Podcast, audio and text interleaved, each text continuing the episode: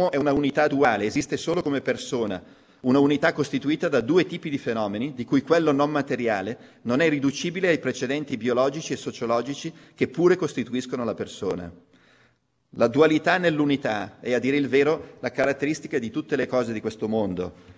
Il più piccolo sassolino può essere analizzato molto finemente nella costituzione fisica e chimica fino a enumerarne anche tutti gli atomi, i, protoni, la... ma c'è un aspetto di questo sassolino, il fatto che c'è, la, infatti è espresso dalla parola essere, che dice questo altro aspetto. Aspetto peraltro che noi non possiamo determinare, perché io non posso far esistere neanche il più piccolo sassolino. Lo ritrovo, lo riconosco, lo analizzo, ma non lo posso far esistere. Così sarebbe molto interessante applicare questo alla vita, ma non abbiamo il tempo di farlo. Come mai è così difficile per noi ragionare di, di queste cose? Come mai siamo continuamente tentati di, appunto, come fa non so, anche tutte le pagine scientifiche dei, dei giornali, eh, di ridurre la questione al, appunto, a un ridu- riduzionismo che concepisce la coscienza come pura funzione del cervello, perché siamo tutti figli di Cartesio. Che cos'è che ha fatto Cartesio? Cartesio ha fatto una scoperta incredibile, perché eh, per tutta la filosofia precedente il fattore fondamentale che colpiva eh, gli uomini era la, la meraviglia delle cose, l'ordine del, del creato, la bellezza del, del cielo stellato. La, eh, era questo il punto di partenza di ogni concezione umana. Cartesio si accorge no? ed è entusiasmato dal, dall'idea che forse c'è una cosa ancora più meravigliosa di tutto questo, ed è la coscienza dell'uomo, quella che si rende conto di questo, perché senza una coscienza tutto quello sarebbe lì, ma nessuno se ne renderebbe conto. E in, è lui che introduce la parola coscienza, no? ed è tale la scoperta che poi appunto non si parla più di anima, si parla di, di coscienza, e come sappiamo eh, per lui la coscienza è l'evidenza più grande che c'è dell'esperienza umana, molto maggiore del corpo. L'idea che lui aveva di corpo era, siamo nel 1600, non, eh, non, ci sono le nozioni di biologia, lui pensava che fosse una macchina. E quindi si è messo a parlare di res cogitans e res eh, extensa e ha creato l'enorme problema in cui noi ci dibattiamo, cioè ha fatto dell'uomo due sostanze. L'uomo è fatto di due sostanze, ma a questo punto se noi concepiamo due sostanze divise, il grande problema è come fanno a comunicare fra di loro.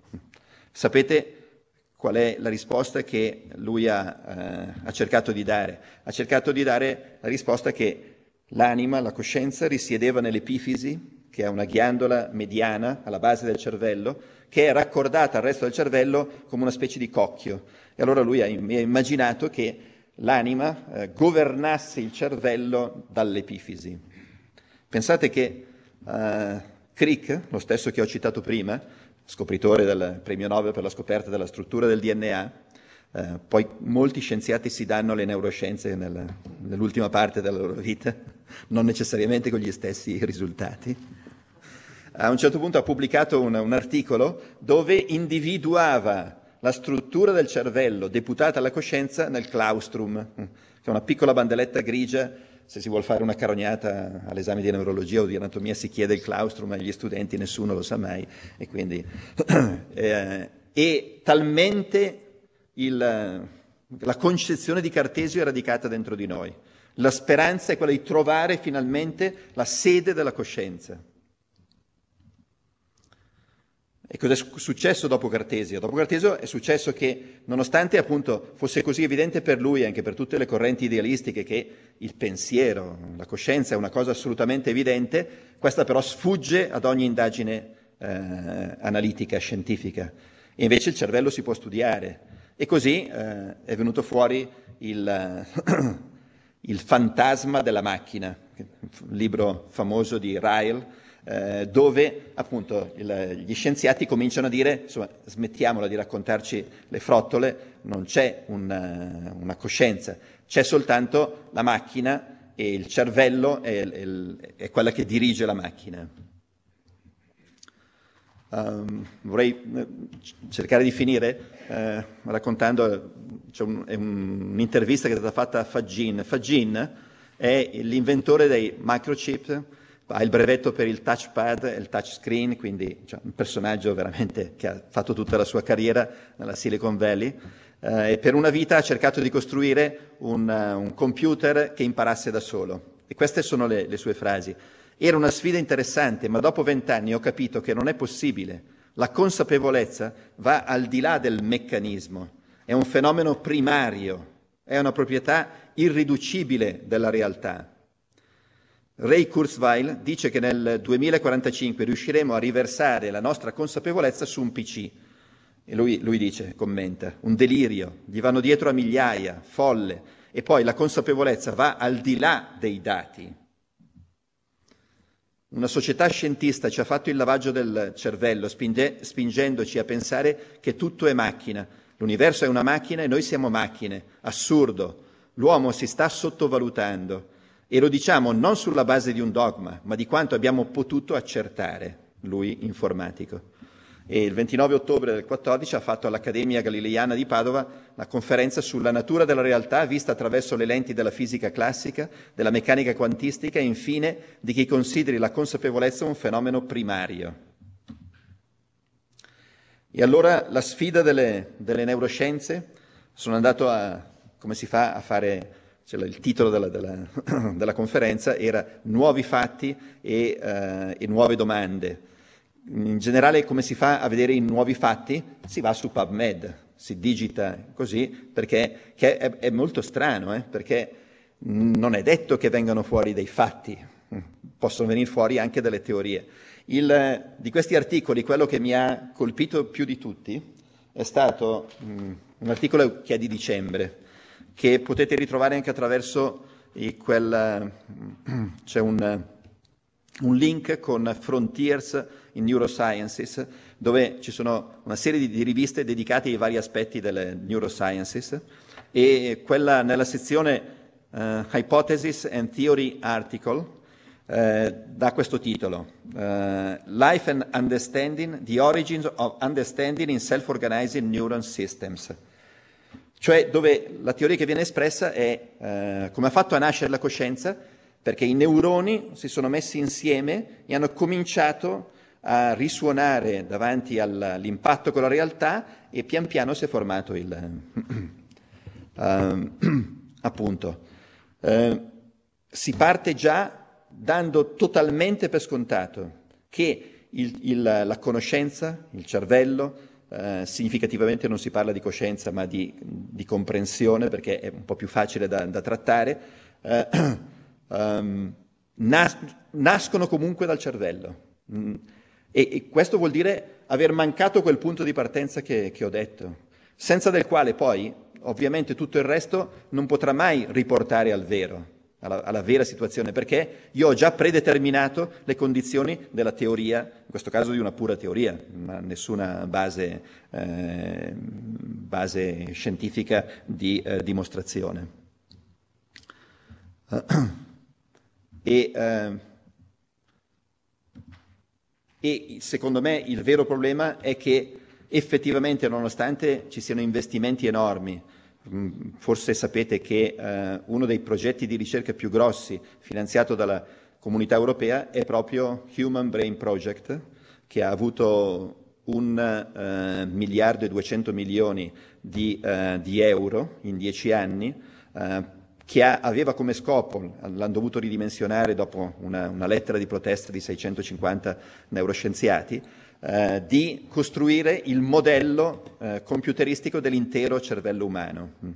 Quindi, eh, nonostante tutto questo, ver- vere eh, scoperte stentano a emergere, vere, si, si vanno a limare aspetti, per esempio uno degli aspetti che emerge anche da questa ricerca è eh, che si può benissimo andare a vedere, a giocare su degli stimoli che sono subliminali e quindi che vengono in qualche modo percepiti da noi, ma non a livello della coscienza.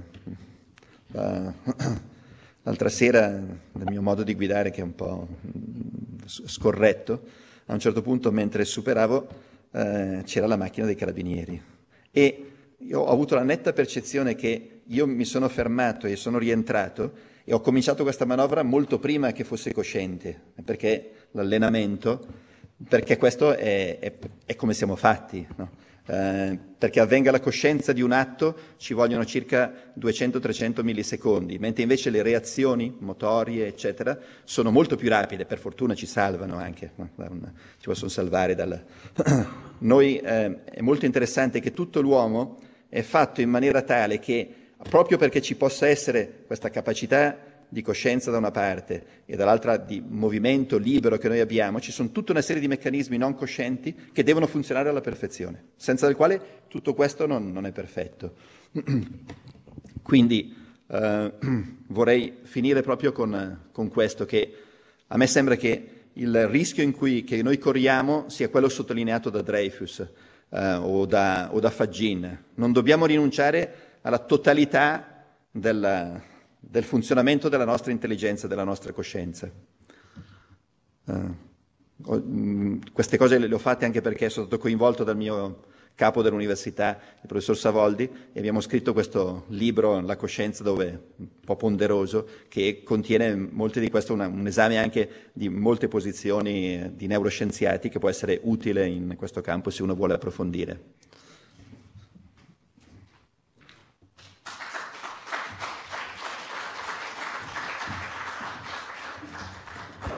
Bene, grazie e adesso se volete un attimo mettere tutti e due qua e cominciate a discutere un po' tra di voi, poi diamo la parola anche al pubblico, quindi iniziate anche voi a prepararvi se avete qualcosa da chiedere, il tempo un po' ce l'abbiamo, quindi però intanto cominciate voi. Prego. Avete preso le ferie? Perché dopo quello che ha detto lui potrei parlare. Due cose brevissime. E intanto ci sono delle, degli aspetti di simmetria in quello che hai detto tu, in quello che hai detto io, che mi hanno colpito tantissimo. Ehm, faccio breve così. La prima è questa. Quando abbiamo invitato Noam Chomsky a inaugurare la sede della scuola universitaria dove sono io, il titolo della sua conferenza erano I limiti della conoscenza umana e ha parlato della, del Ghost in the Machine e ha fatto un, una Paragone molto interessante, anche lì sembra veramente ai limiti della fantascienza. Newton a un certo punto si trovava, parlava di Newton e diceva, Newton eh, si è trovato a porsi il problema della, della gravità, come facesse la Luna essere intrappolata intorno alla Terra e girare. C'era una teoria imperante che è la teoria dei vortici di Cartesio, tra parentesi, che è veramente un po' lo spartiacque, il padre putativo tant- della nostra scienza. Diceva, ehm, come quando voi tirate via il tappo da un lavandino e inizia un gorgo e le foglioline di insalata iniziano a girare intorno al gorgo, così la Luna è intrappolata intorno alla Terra da un gorgo di, di etere. Newton diceva questa teoria è elegantissima, ma non spiega un accidente di niente. La teoria di gravitazione di Newton si basa, è una teoria che spiega qualcosa perché ammette, perché descrive l'azione a distanza tra le due masse. Ora, l'azione a distanza è una bestemmia per un cartesiano. Tant'è vero che Leibniz, che ce l'aveva su con Newton per altri motivi, gli ha fatto sapere che l'avrebbe denunciato per stregoneria, perché queste cose le fanno soltanto gli alchimisti. Newton si spaventa e in un libro meraviglioso di Westphal, che ha dedicato tutta la sua vita a Newton, dice che Newton si era così spaventato che aveva nascosto la sua teoria. Perché? aveva capito che spiega- la teoria sua che spiegava qualcosa, cioè misurava l'attrazione tra la Terra e la Luna, ammetteva qualche cosa che andava contro la riduzione ai contatti meccanici che imperava nella teoria dell'ora. Perché Chomsky parlava di Newton, di Cartesio, di Terra e di Luna quando parlava della mente? Perché lui ha detto questa frase, quando Newton è, ha iniziato a occuparsi di gravità, invece che esorcizzare il fantasma dalla macchina, ha esorcizzato la macchina, cioè ha rimesso un dato reale, che è la misura dell'attrazione, eh, derogando al principio di, redu- di riduzione ai contatti meccanici. Lui dice le neuroscienze contemporanee si trovano in una situazione simile a quella in cui si trovava Newton. L'idea di dover ridurre tutto a una meccanica neuronale, rinunciando alla spiegazione della realtà, in questo caso la creatività linguistica, era lo stesso errore. E quindi in fondo tutti stiamo aspettando un Newton nelle neuroscienze che abbia il coraggio di dire che esorcizzare il fantasma dalla macchina ci porterebbe indietro. Anche se forse eh, adesso eh, qualcosa che ha smentito Newton c'è stato, che sono le onde gravitazionali. Quindi, sono... no, adesso però il, il, paragone tiene invece per... Eh, adesso, um, appunto, il, insomma, l'argomento principale è questo. Io, cioè la mia soggettività, come può essere ridotta a un aspetto fisico, un aspetto... Cioè adesso, uh, esaurirsi in meccanismi chimico-fisici. Questa, questa, è la contraddizione. È la contraddizione che, appunto, a me sembra che se uno mantiene la, la, propria, uh, la propria, adesione all'esperienza, non può non riconoscere la, l'enormità del problema. Insomma, come fa a venire fuori un io, una soggettività da meccanismi? Questo, questo è il, il, vero problema. Cioè.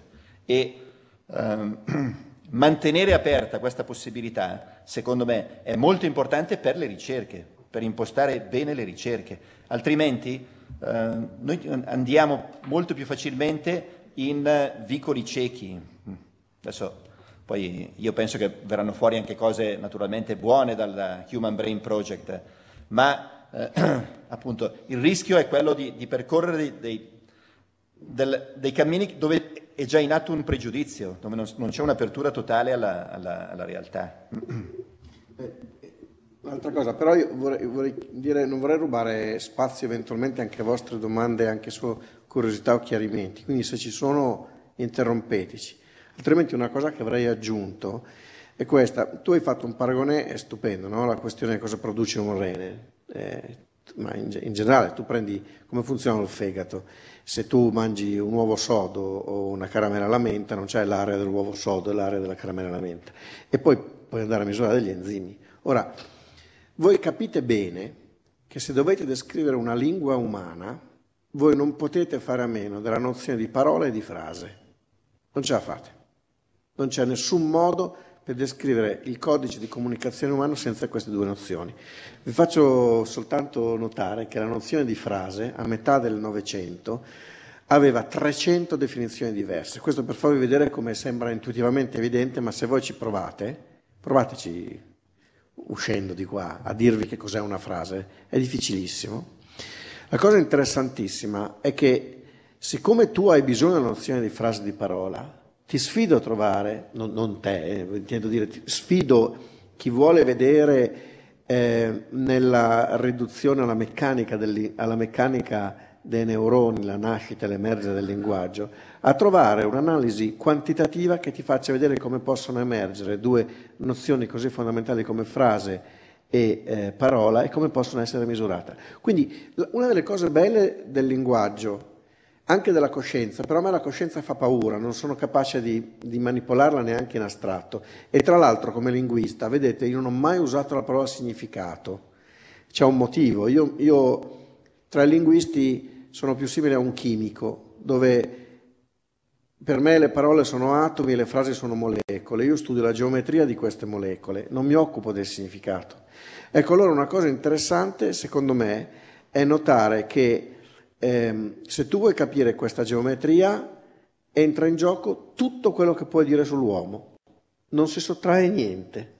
E questa è una delle cose belle, una specie di unità di fatto, come se nel linguaggio umano eh, tutti fossero autorizzati a dare dati in più per capirci, senza avere, peraltro, minimamente la garanzia di arrivare a decifrare quel famoso autore che è voltato nel quadro di Gump. Avevo per te una, una domanda. Sarebbe secondo me molto interessante fare l'esperimento che avete fatto su Broca o sulla scrittura, sull'area di Wernicke della comprensione, per vedere che tipo di risonanze, di onde ci sono sul, su questo versante che è quello vero della, della, dell'afasia. C'è stato al, al giro del Novecento, c'era una grande discussione tra neurologi in Francia, tra Pierre Marie e, uh, e, e Babinski, eh, perché Pierre Marie eh, sosteneva che l'afasia è una sola ed è quella di comprensione, quella che dà la demenza anche, mentre tutte le altre afasie sono una specie di incapacità di articolare le parole. Questa è un'altra questione molto, molto importante per i neurologi perché eh, io posso avere l'incapacità a parlare perché non riesco più ad articolarle per un problema muscolare, per esempio cerebellare. Se ho una sindrome cerebellare molto grave non si capisce più quello che dico, perché il, il cervelletto è essenziale ad armonizzare tutti i movimenti che mi permettono di esprimermi. E questo è qualcosa di molto periferico, esterno al linguaggio. L'afasia di Broca è qualcosa di più interno al linguaggio, appunto, c'era questa discussione in Francia, insomma.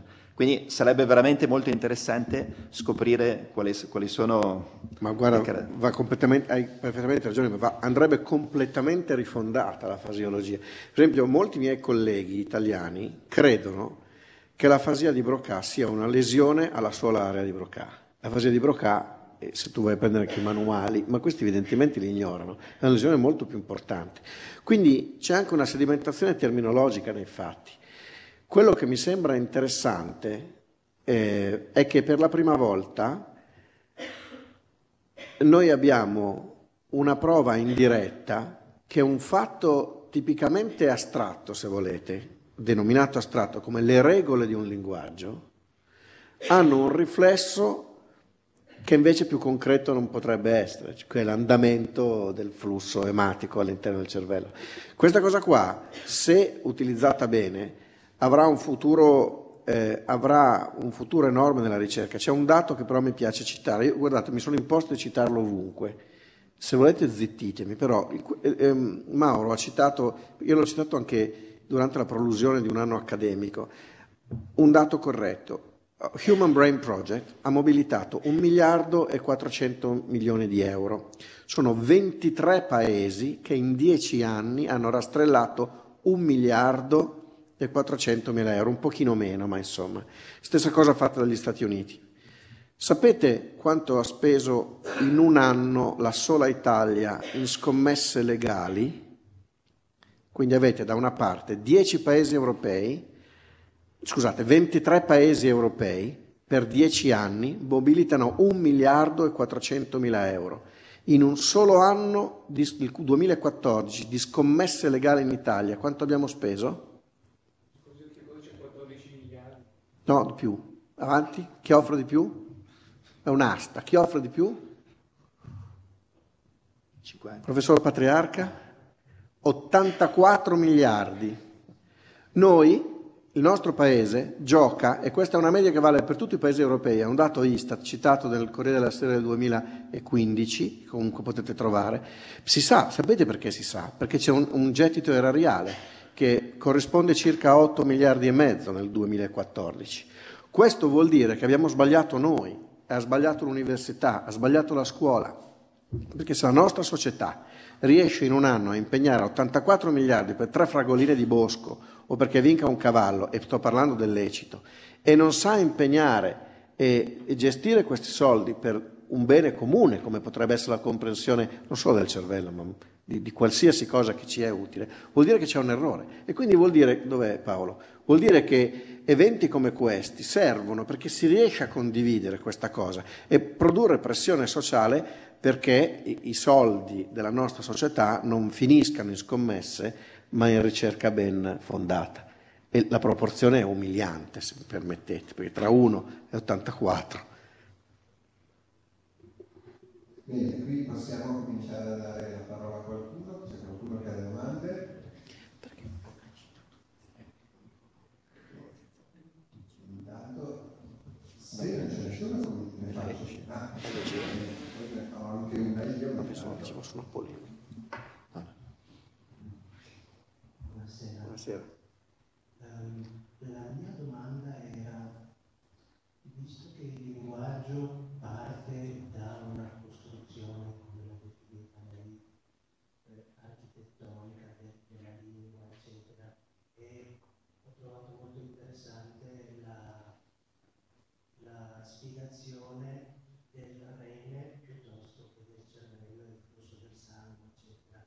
Quando l'area ipofisi, sorrene, amigdala viene per esempio sottoposta a uno stress, cosa succede? Cosa avviene nel linguaggio? Cioè l'architettura rimane stessa o si modifica?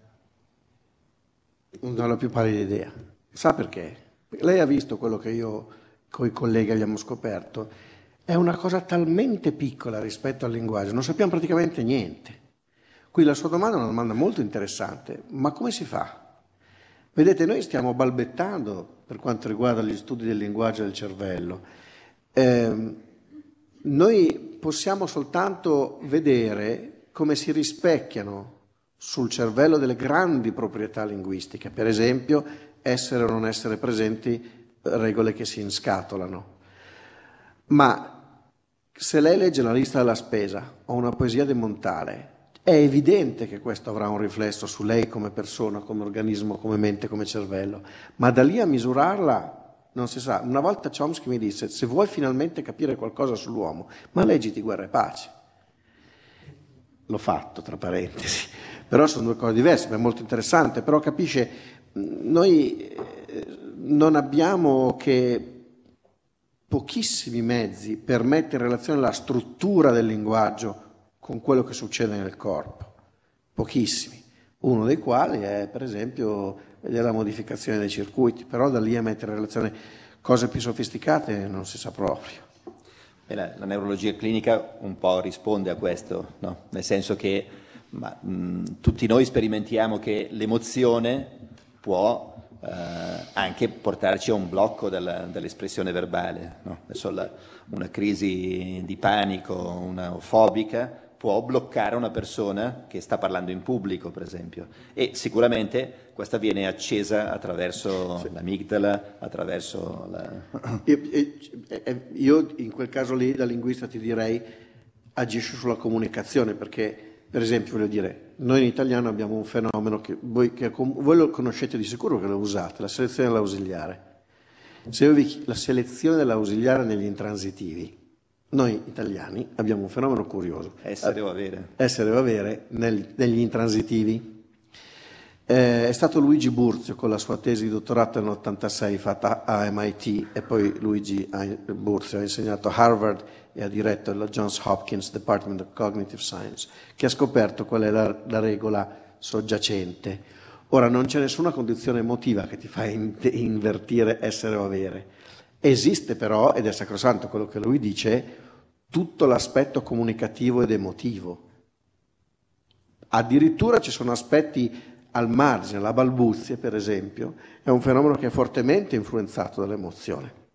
E la balbuzia non è mai casuale, la balbuzia è un fenomeno molto complicato, che prevede il fatto che il cervello analizzi i mattoni di parola in modi diversi, tant'è che esistono balbuzie diverse. C'è la balbuzia di chi non riesce a innescare la parola e dice mamma, e la, la balbuzia di chi invece ripete la sillaba. Ecco, per esempio, questo è un argomento interessante ed è molto poco affrontato.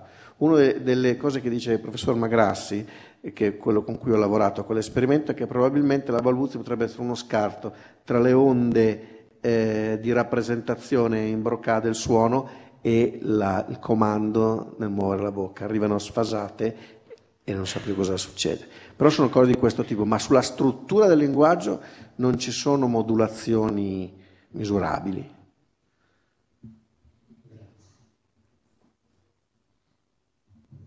Altre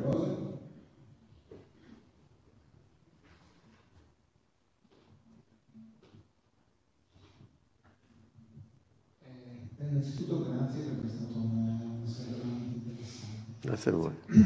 Volevo fare una domanda adesso seguendo mm, ho sentito il, il caso di diciamo così, di persone che sottoposte a qualche trauma al cervello o operazioni hanno avuto una modificazione della personalità. Eh, come diciamo, si articola con il concetto di coscienza, in questo modo c'è anche un cambiamento di coscienza. Sì, sì, eh, assolutamente succede così. Io mh, personalmente ho seguito eh, soprattutto un caso che mi è, mi è accaduto di una giovane che è stata sottoposta a un'asportazione del lobo temporale di sinistra per una epilessia farmacoresistente.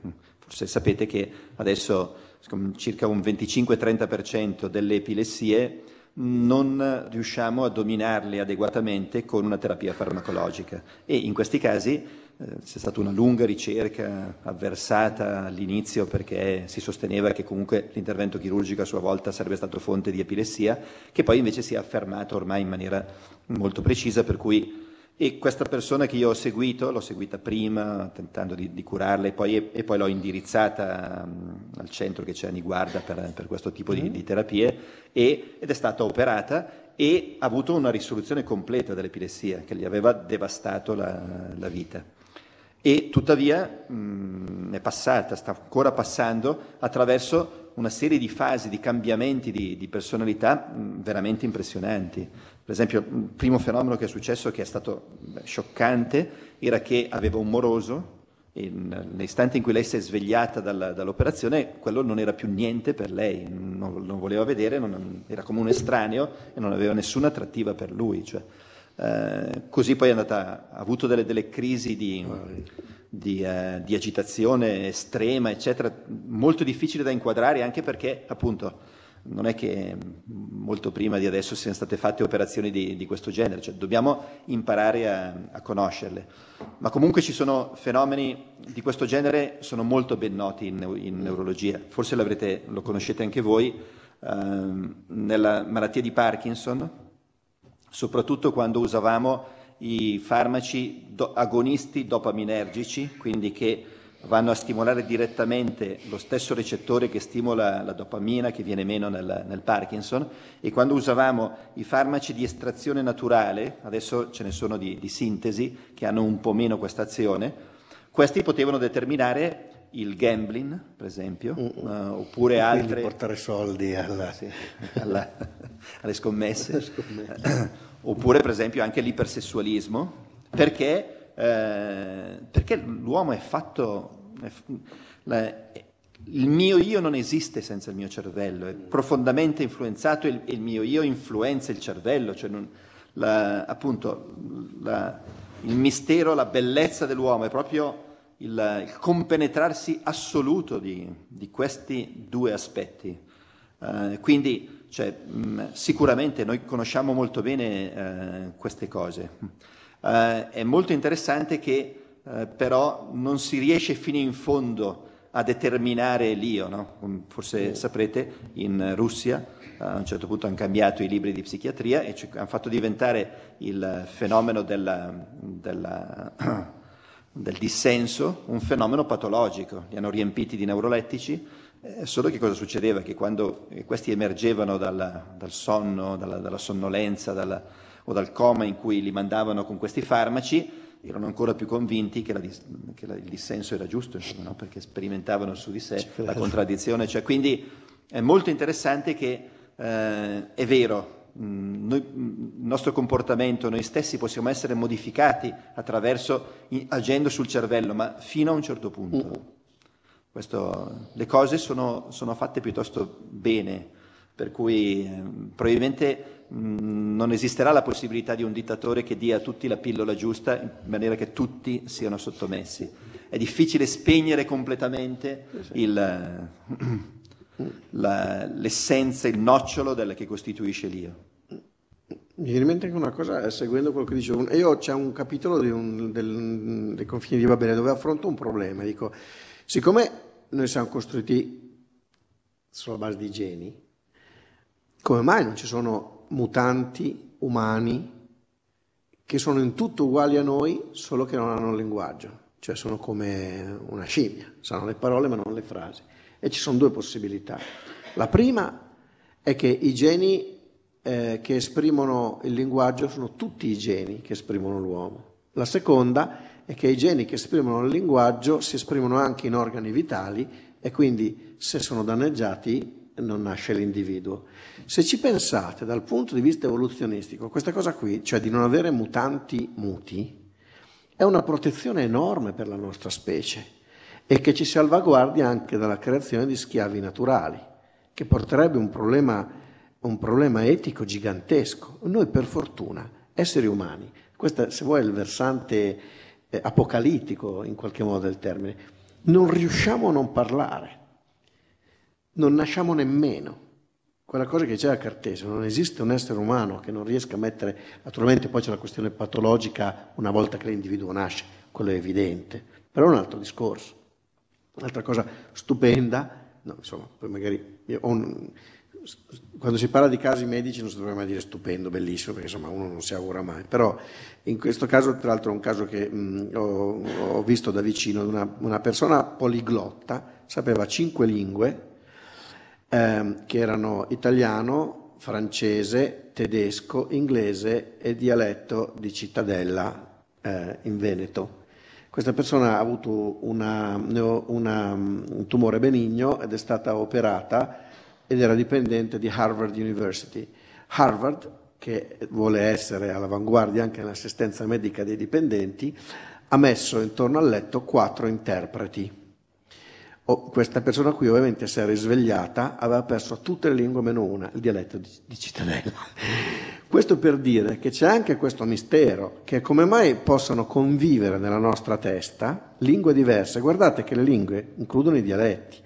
Molti di noi, io per esempio sono stato educato da, una, da, da- da mia nonna che era nata nel 2000, no sì ciao, che era nata nel 1914 e quindi io, io ho imparato l'inglese e il dialetto pavese a sette anni. Quando sono stanco mischio queste due grammatiche qua. La coesistenza di due lingue nella stessa testa è un problema teorico enorme. È come avere contemporaneamente la possibilità di dormire e sta svegli, non so come dire, qualche cosa che sembra una- un controsenso, tanto più che una lesione focale in un punto può eliminarne una sola. C'è una particolare area del cervello, diciamo così, che è deputata alla, mm, così dire, all'apprendimento delle lingue, perché ci sono persone che sono più o meno portate, insomma. Dunque, intanto se fossimo un esame ci sgriderebbe il professor Ceroni, perché le aree non ci sono più, ci sono soltanto reti che si attivano preferenzialmente. Sono ancora lì. Però la- la- la- quel- la- l'articolo, quello che è uscito su Nature Neuroscience, era proprio su language acquisition, cioè sull'acquisizione del linguaggio. Ci sono certamente delle, ehm, dei circuiti che sono deputati all'apprendimento del linguaggio. Tu nella, nella vita hai un periodo utile entro il quale se non sei esposto a una lingua straniera poi dopo devi studiartela andando a prendere un libro, facendo esercizi. Fino ai sei anni e certamente prima della pubertà più o meno acquisisci spontaneamente.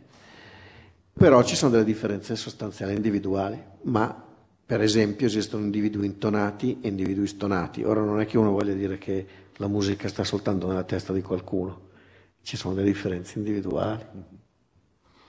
Sì, è proprio una nozione assolutamente comune che prima dei 15 anni il- la lingua viene appresa praticamente senza accento. Dopo, invece, per quanti sforzi si possono fare, un po' di accento resta perché viene meno quella plasticità dei centri del linguaggio. Ma Del resto, cioè, noi impariamo la lingua eh, cominciando Sì, appunto a parlare a un anno e mezzo, così è, e proseguiamo a imparare la lingua insomma, fino alla fine del liceo, cioè soprattutto per poi la, la- la scrittura, eccetera, no- non tutti ci riescono, insomma, quindi... Lo sai che adesso mi viene in mente, il- quel- questa scoperta qui è- era il nucleo del libro The Biological Foundations of Language di Eric Lenneberg e l'anno prossimo è il cinquantenario, quindi sono previsti un sacco di manifestazioni.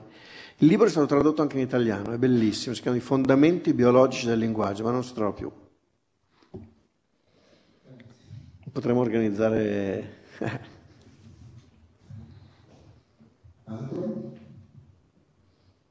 Io mi ero preparato sulle lingue marziane, essendo una cosa di fantascienza, mica...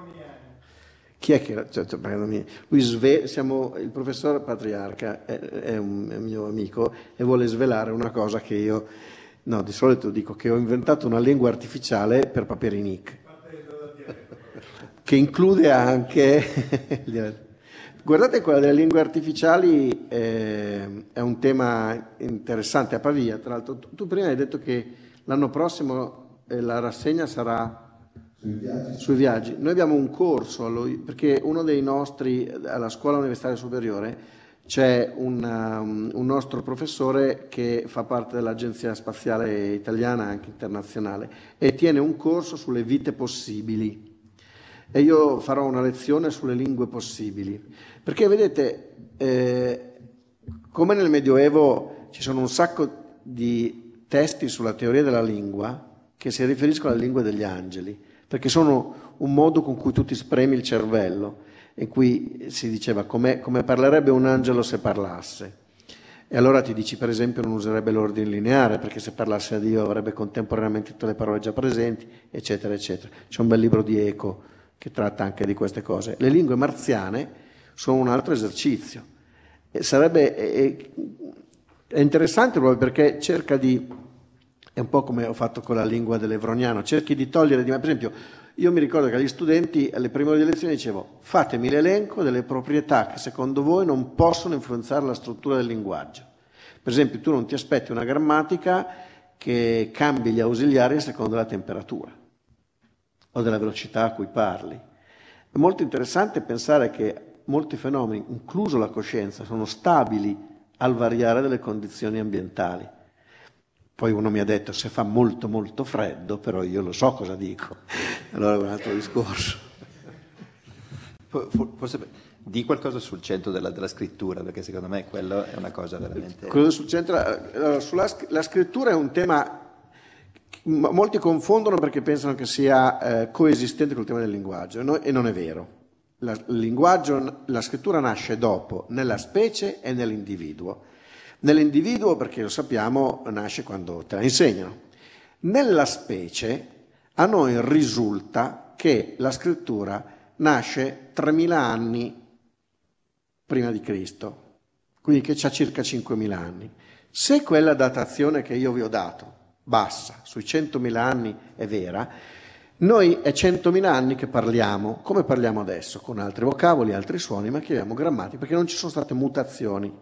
Allora la prima domanda è, cosa ce ne siamo fatti? Cioè, come mai noi usiamo la lingua solo da 5.000 anni? Uno potrebbe dire, beh, perché è un artefatto culturale di origine arbitraria. C'è un, un esperimento molto interessante, due esperimenti. Io mi descrivo quello fatto a Pavia da Lorenzo Magrassi, che di fronte a un paziente che si è presentato in pronto soccorso incapace di scrivere, una persona di cultura, era un dirigente d'azienda, ehm, Lorenzo Magrassi ha operato questo paziente in chirurgia eh, in eh, anestesia locale, in chirurgia quindi in stato di veglia, e gli ha chiesto di scrivere e, come vi dicevo prima, toccava la superficie della corteccia interagendo con, la, con l'attività elettrica della superficie mentre scriveva. C'è un punto della corteccia toccando il quale il paziente è incapace di scrivere, ma non perché si blocca la muscolatura, perché sapeva disegnare anche.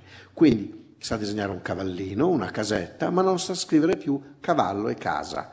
Quindi evidentemente ci vuole un circuito dedicato anche per la scrittura. Allora la domanda, se noi è 100.000 anni che parliamo e scriviamo da 5.000 anni, cosa abbiamo fatto in 95.000 anni con quel pezzo di cervello? E qui inizia invece la risposta di un altro mio amico caro e collega che si chiama Stanislas Dehaene, che ha diretto per anni la INSERM a Parigi e che adesso andrà a inaugurare un centro di neuroscienze di Marsiglia, che crede che la scrittura sfrutti una capacità tutta umana e solo umana di riconoscere delle microsimmetrie. Fondamentalmente, quando noi scriviamo, giochiamo su questo fatto e mm, eh, immaginate la L. La L voi la vedete giusta così, vero? Così la vedete girata.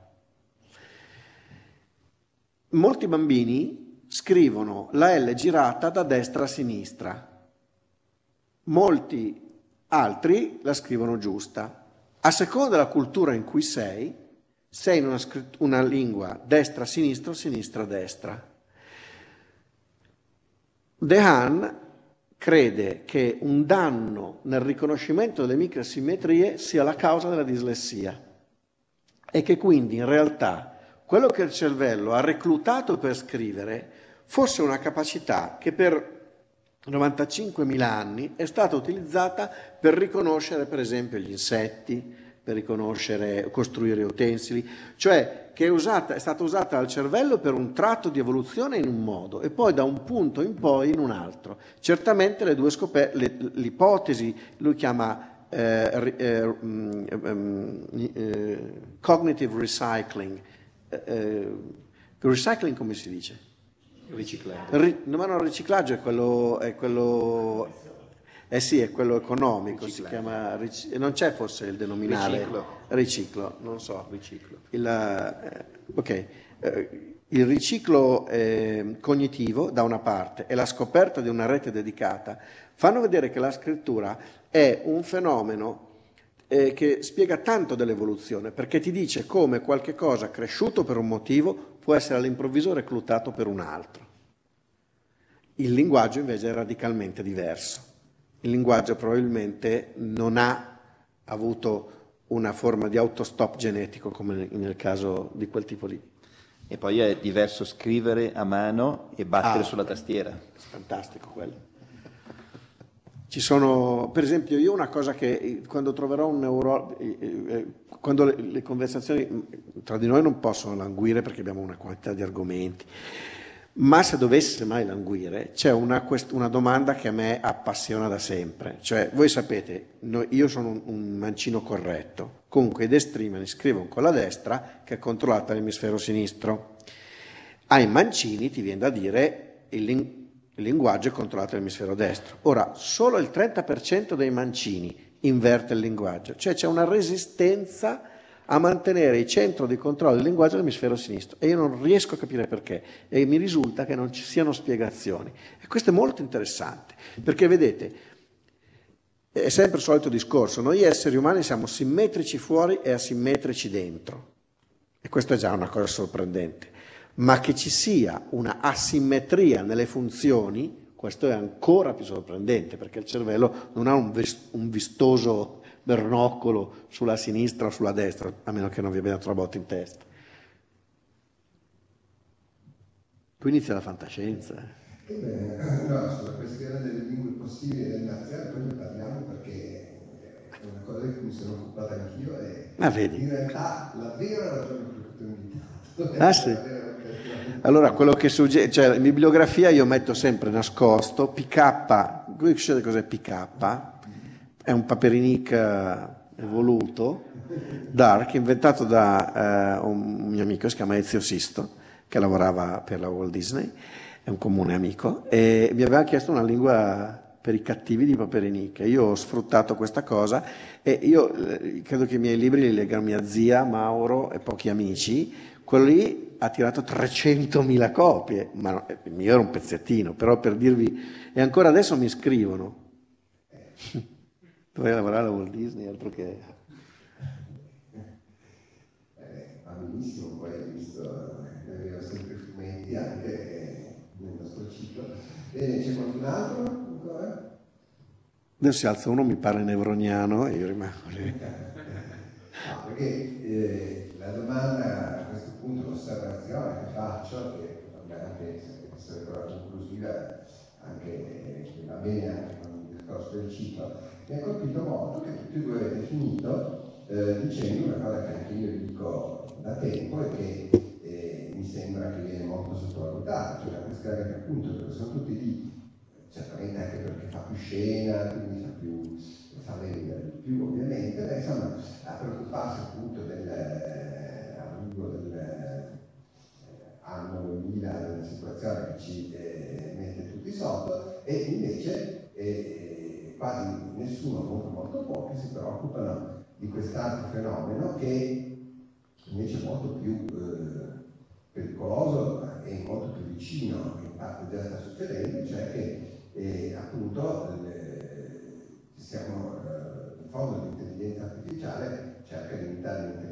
umana, quindi ancora riconosce eh, come in qualche modo il modello della superiorità o comunque eh, i termini ideali in quella umana, ma qui eh, in alcuni casi stiamo cominciando a capovolgere la cosa e sembra che in molti casi si voglia eh, quasi che gli uomini prendano come modello eh, eh, di pensare eh, le macchine, per esempio questo si vede molto banalmente ma drammaticamente nella tendenza eh, sempre più spinta alla burocratizzazione e eh, in generale un po' sempre più regole rigide e che tutti dicono di aver fatto il contrario, però invece questo, eh, al di là delle parole quello che sta succedendo è questo, anche in campo medico, no? lì vabbè ci sono magari anche problemi pratici per questa tendenza a fare continuamente cause per danni, allora ci si rifugia dietro i protocolli rigidi, però non è solo questo, è una questione eh, culturale che io temo che sia, eh,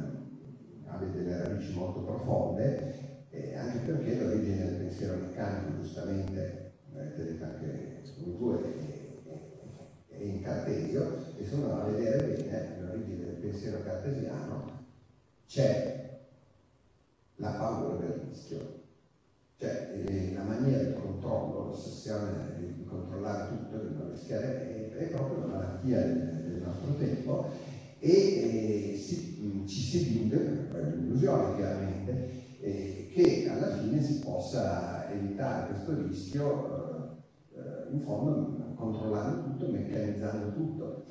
Eh, questo si vede anche un po' già nella, nella ricerca, anche lì eh, le procedure tendono a diventare sempre più rigide e, e si tende a privilegiare la, la ricerca applicata, quindi di, di breve respiro, che è utile anche quello, però non si può, cioè, il punto vero è la penalizzazione invece delle ricerche un po' più strane e, e disinteressate, che però poi sono quelle che portano uh, i progressi più importanti, però è chiaro che lì non si sa eh, dove si va a finire. A me ha colpito molto che, per esempio, vado spesso vado in Perù a fare il business professor e nel mondo latinoamericano si sta eh, imponendo eh, una tendenza, ci sono addirittura in molti paesi dei corsi di metodologia del, della ricerca che sono eh, svincolati. Certo, lì c'è un problema pratico, molti docenti non sanno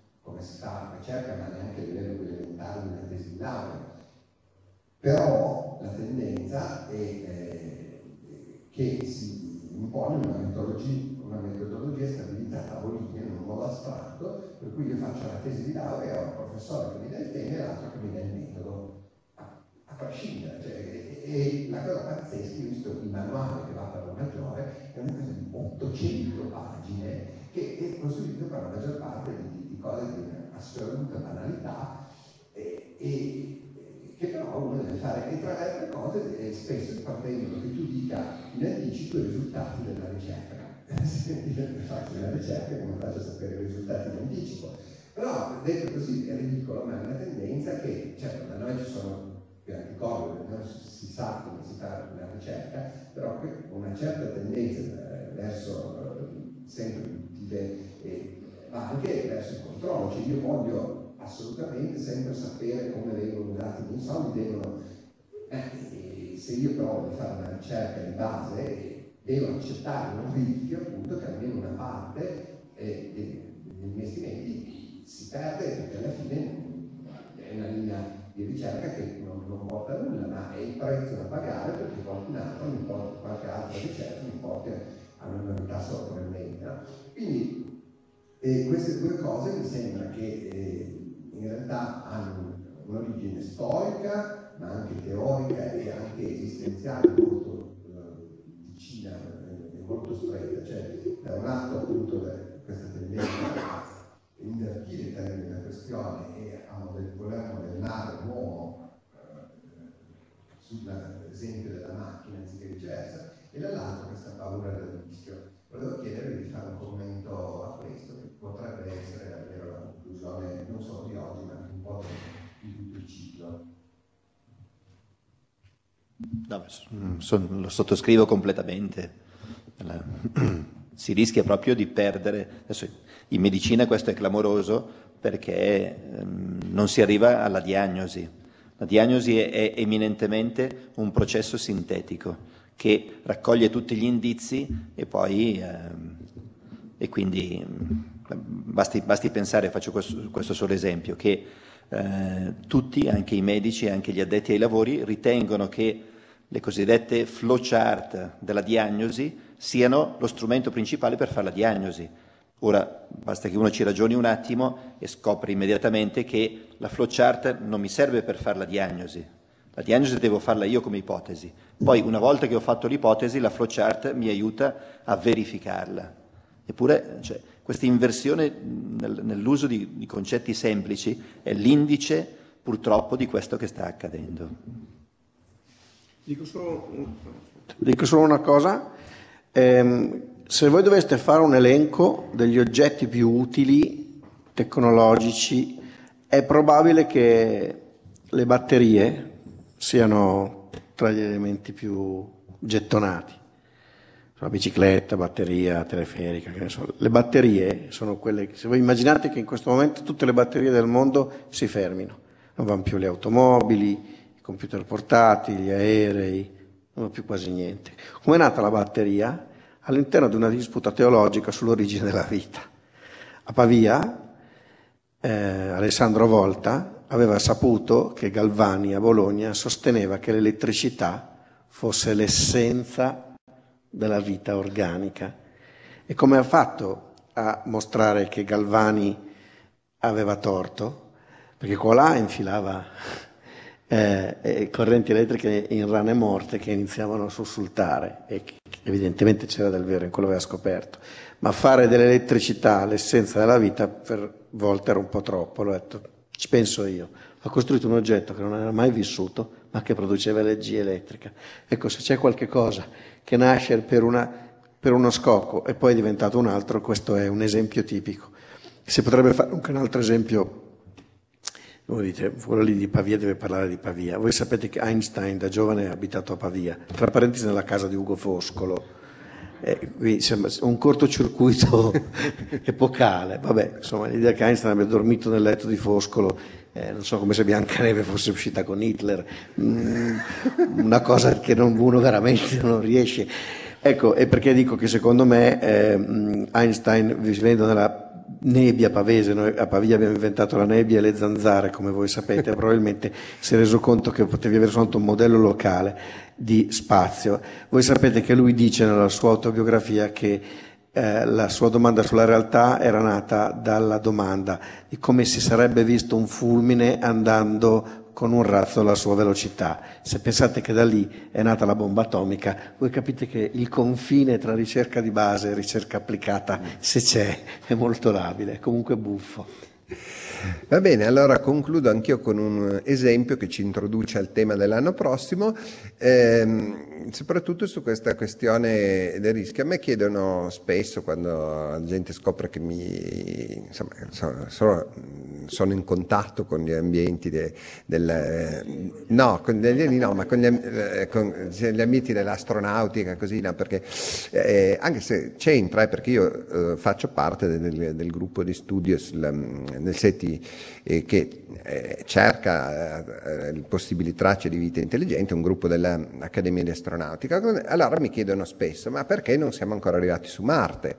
È un problema tecnologico? Mm, e io rispondo sempre che certamente è un'impresa molto difficile per, su Marte. Eh, come mai non siamo ancora arrivati su Marte con del, un equipaggio umano? No? E, ehm, il problema mm, certamente non, è, non, sarebbe facile, soprattutto sarebbe molto costoso, però in realtà tecnologicamente si potrebbe, non è mm, già da molto tempo siamo in grado, è soltanto molto molto pericoloso. Eh, e quello che dico è che se eh, noi eh, eh, fossimo, eh, avessimo avuto la mentalità di oggi, all'epoca dello sbarco sulla Luna, eh, non ci saremmo mai andati. Se pensate che eh, tutti i computer della NASA di allora messi insieme avevano la potenza di calcolo di un telefono cellulare, no? quindi, e, e, e, allora la questione è così, che dico, con la tecnologia di eh, di oggi e la mentalità di allora su Marte ci saremmo già andati, mentre con la mentalità di oggi e la tecnologia di allora non saremmo mai andati neanche sulla Luna. Poi non è che con questo voglio fare l'elogio dell'incoscienza, magari anche un po' di prudenza può essere giusta, ma la sensazione è che stiamo davvero un po' esagerando nel senso opposto e che eh, bisognerebbe davvero ritrovare un po' il coraggio de, eh, di, di rischiare e di non eh, volere sempre avere già tutto eh, calcolato in anticipo, se no veramente il rischio è proprio quello che hanno detto loro, cioè che non tanto che arrivi eh, la macchina intelligente, ma che eh, diventiamo noi eh, molto più stupidi di quanto potremmo essere. Questo speriamo comunque che non succeda, credo anch'io che nonostante tutto alla fine eh, nell'io eh, umano ci sono delle risorse che non possono mai essere del tutto cancellate.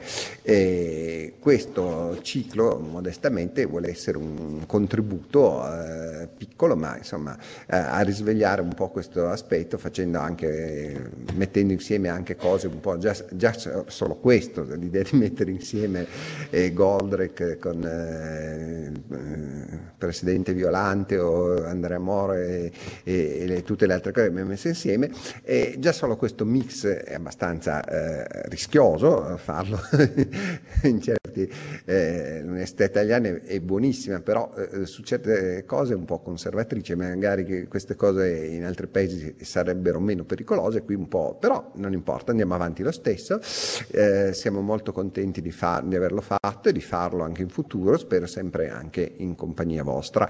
Ringrazio ancora tantissimo eh, i nostri due relatori di oggi e tutti gli altri che sono venuti in passato e ringrazio voi e spero che ci rivedremo l'anno prossimo con Scienza e Fantascienza che parlerà appunto dei viaggi spaziali e sicuramente ci sarà anche un incontro dedicato proprio a Marte. All'anno prossimo, grazie a tutti e buon Natale. Avete ascoltato Fantascientificast, podcast di fantascienza e cronache dalla galassia. Da un'idea originale di Paolo Bianchi e Omer Serafini, con il contributo cibernetico del Cylon Prof. Massimo De Santo e la partecipazione straordinaria di Elisa Elena Carollo. Potete seguirci ed interagire con noi sul nostro sito fantascientificast.it, su Facebook alla pagina Fantascientificast, su Twitter sul profilo Chiocciola Fantascicast, sul nostro canale telegramati.me barra Fantascientificast, sulla nostra community telegramati.me barra FSC Community. Se siete particolarmente timidi potete utilizzare la vecchia, cara e affidabile posta elettronica, scrivendoci all'indirizzo redazione chiocciolafantascientificast.it. Tutte le puntate sono disponibili sul nostro sito, su Apple iTunes, su Spotify e su Podbean all'indirizzo podcast.fantascientificast.it. Se volete potete lasciarci una valutazione a 5 stelle su Apple iTunes ed offrirci una birra romulana o un gotto esplosivo pangalattico sostenendoci tramite una donazione PayPal o Patreon utilizzando gli appositi pulsanti sul nostro sito. Fantascientificast è una produzione amatoriale, non si intende infrangere alcun copyright, i cui diritti appartengono ai rispettivi detentori. Autorizzazione SIAE 56125359. Nessun byte e nessun tribolo sono stati maltrattati durante la produzione di questo podcast. L'equipaggio di Fantascientificast vi augura lunga vita e prosperità e vi dà appuntamento alla prossima puntata lungo la rotta di Kessel.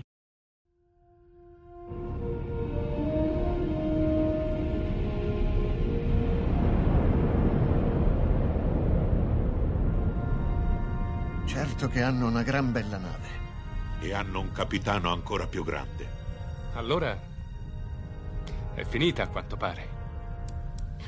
Io dico che sarebbe il caso che ci muovessimo anche noi. Capitano, ho appena ricevuto un ordine dal comando. Dobbiamo tornare alla base immediatamente. Cambiano equipaggio.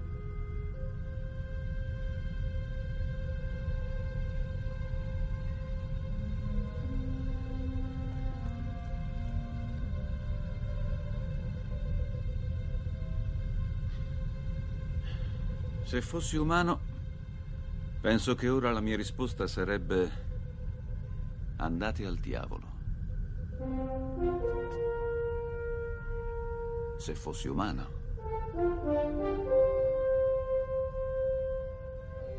Che rotta, capitano.